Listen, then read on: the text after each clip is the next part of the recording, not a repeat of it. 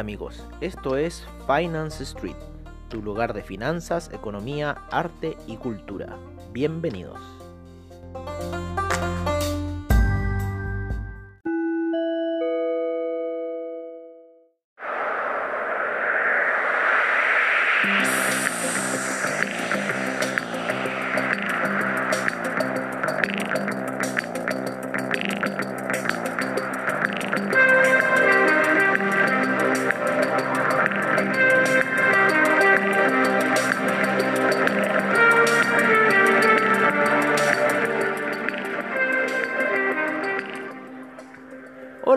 Hola, amigos de Finance Street, amigos de comunidad traders, ¿cómo están el día de hoy? Ya siendo un poco más de la cerca de la una de la tarde, ¿no? Estamos en mercados on trade, ¿cierto? Estamos tradeando ya en el mercado, empezaron ahí a las 9 de la mañana, Tazuli Bilici, ¿no es cierto? El director de la escuela eh, de comunidad traders.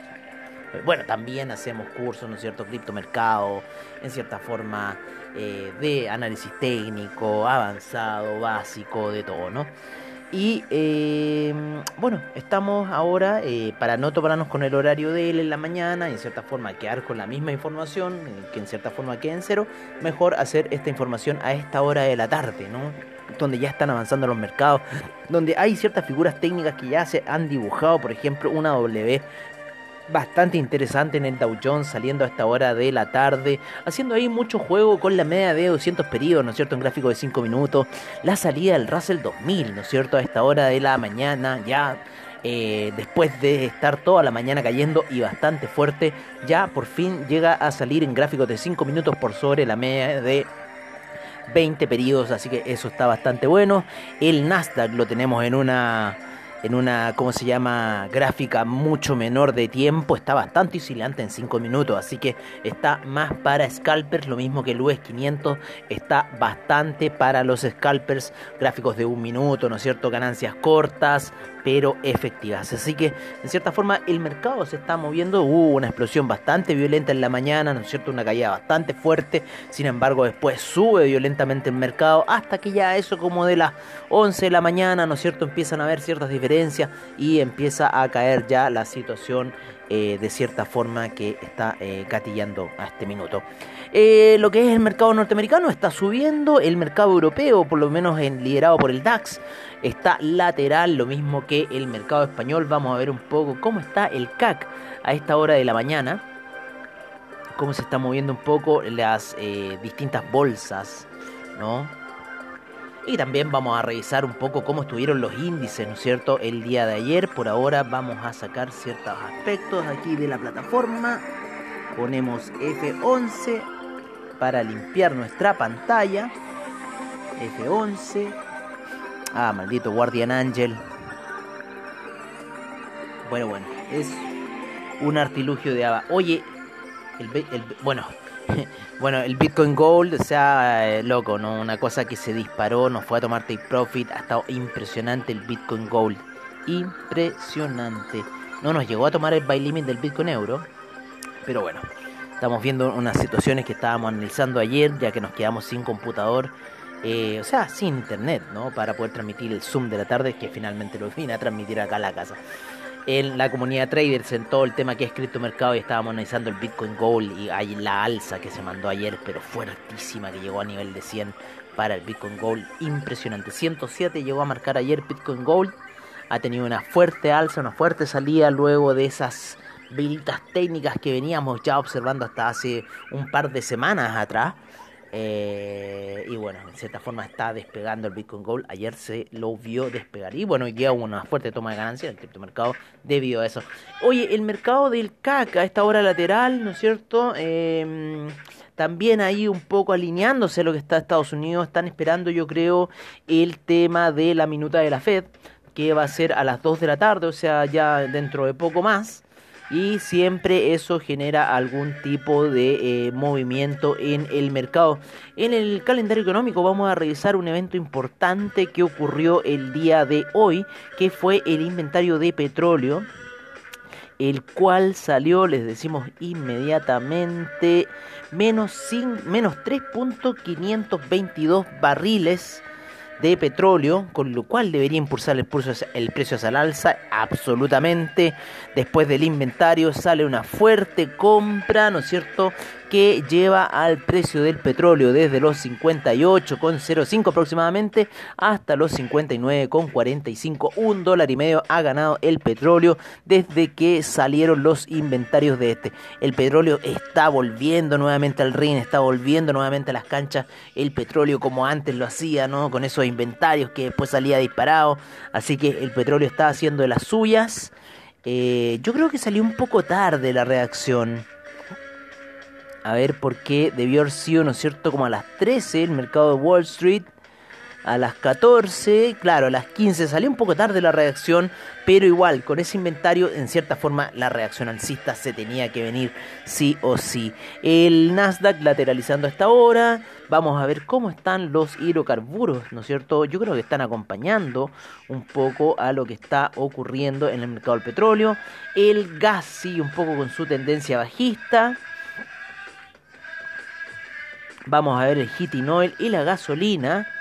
Eh, lo tenemos lateralizado, ¿no es cierto? Y vamos a ver el petróleo. Bueno, el petróleo también ya lo estábamos viendo que en cierta forma en gráficos de 5 minutos estaba subiendo bastante.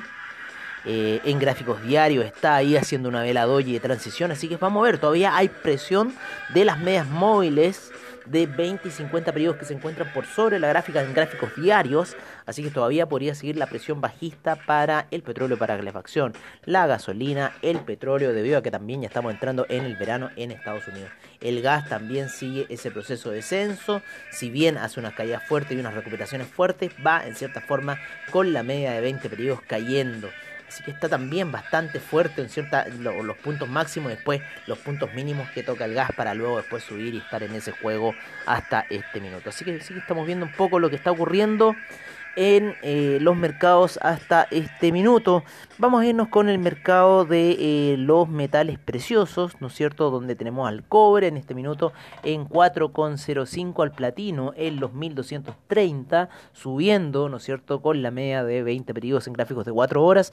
Lo mismo que la plata, también subiendo en gráficos de 4 horas con la media de 20 periodos absolutamente apoyado. Y el oro también. Y ya nos va a dar al parecer una nueva visión gráfica el oro lo estoy viendo ahora en gráficos daily, se encuentra absolutamente apoyado en la media de 20 periodos eh, de gráficos daily, también con una situación de doble valle que ocurrió el mes pasado para el oro y lo más probable que siga el camino alcista y por qué no poder llegar quizás a los niveles más altos ahí a los 1834 en gráficos de daily con la media de 200 periodos. Así que el, el oro por lo menos está subiendo. Así que por lo menos así lo estoy viendo hasta este minuto. Em, vámonos con algún dato fuerte, ¿no es cierto? Aquí con investing.com. Vamos a ir con los mayor índices para ver un poco la situación hasta ahora. Si bien el mercado se encuentra ligeramente rojo, el Russell 2000, claro, tiene una pérdida bastante fuerte, llegó a perder un menos 1.31%. El VIX cae a menos 2.76%, o sea, los mercados siguen estando sólidos. Son tomas de ganancias, más que nada los que estamos viendo hoy, en, hoy día, ¿no es cierto? No alcanzan a pasar de los menos 0.5, por lo menos en el mercado europeo. Así que en cierta forma se mantiene ahí. El mercado chino estuvo bastante fuerte a la baja. ¿No? Y un poco el Nikkei subió un 0,12%, el índice australiano subió un 0,61%, el neozelandés 0,86%, el Shanghai un menos 0,10%, el Shenzhen menos 0,74%, China 50 menos 1,62%.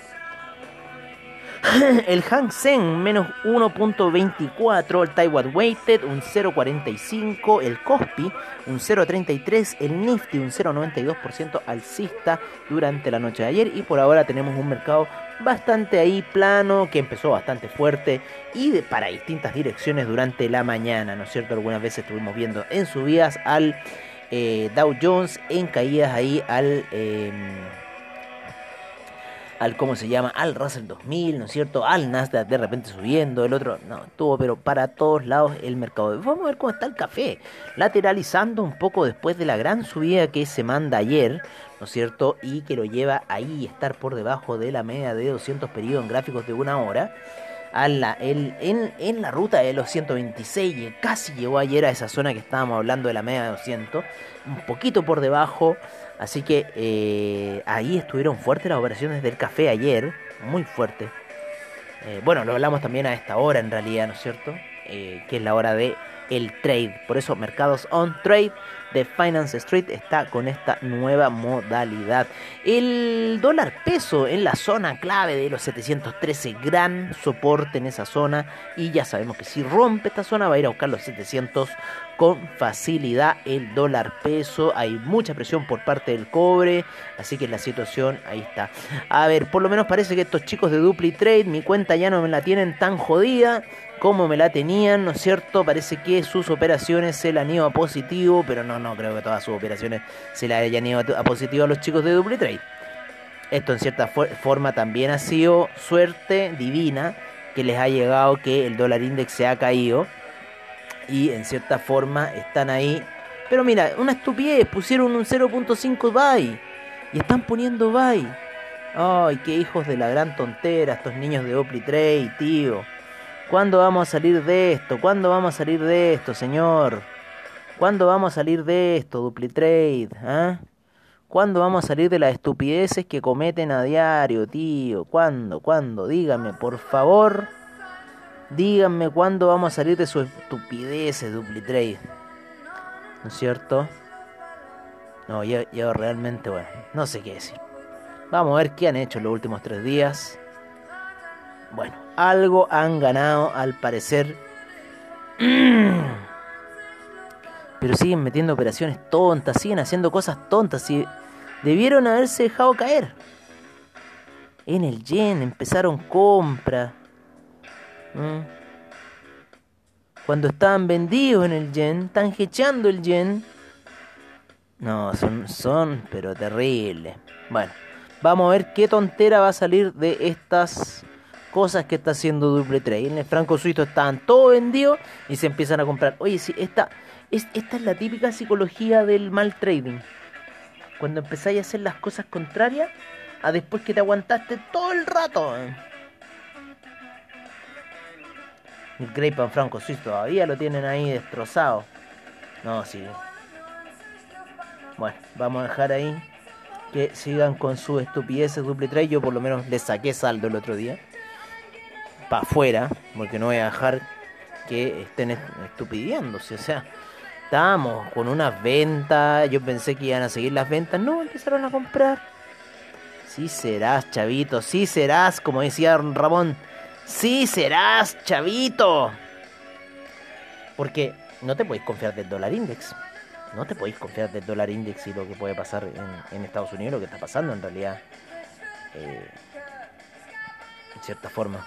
Pero bueno, las tonteras de Duplitrade. Vamos a poner un así como un eslogan, las tonteras de Duplitrade. como, como cuando está en la piñericosa, ¿no es cierto? En, el, clinic. Vamos a poner las tonteras de DupliTrade. La tontera de hoy de DupliTrade, así así la vamos a llamar. Oye, en las criptomonedas tenemos al Litecoin hoy día cayendo fuerte, después reponiéndose lo mismo que el Bitcoin Gold.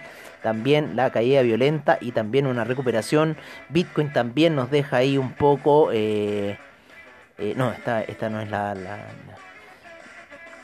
el Bitcoin ahí también tuvo una caída bastante fuerte, se apoya en la media de 200 periodos en gráficos de 4 horas.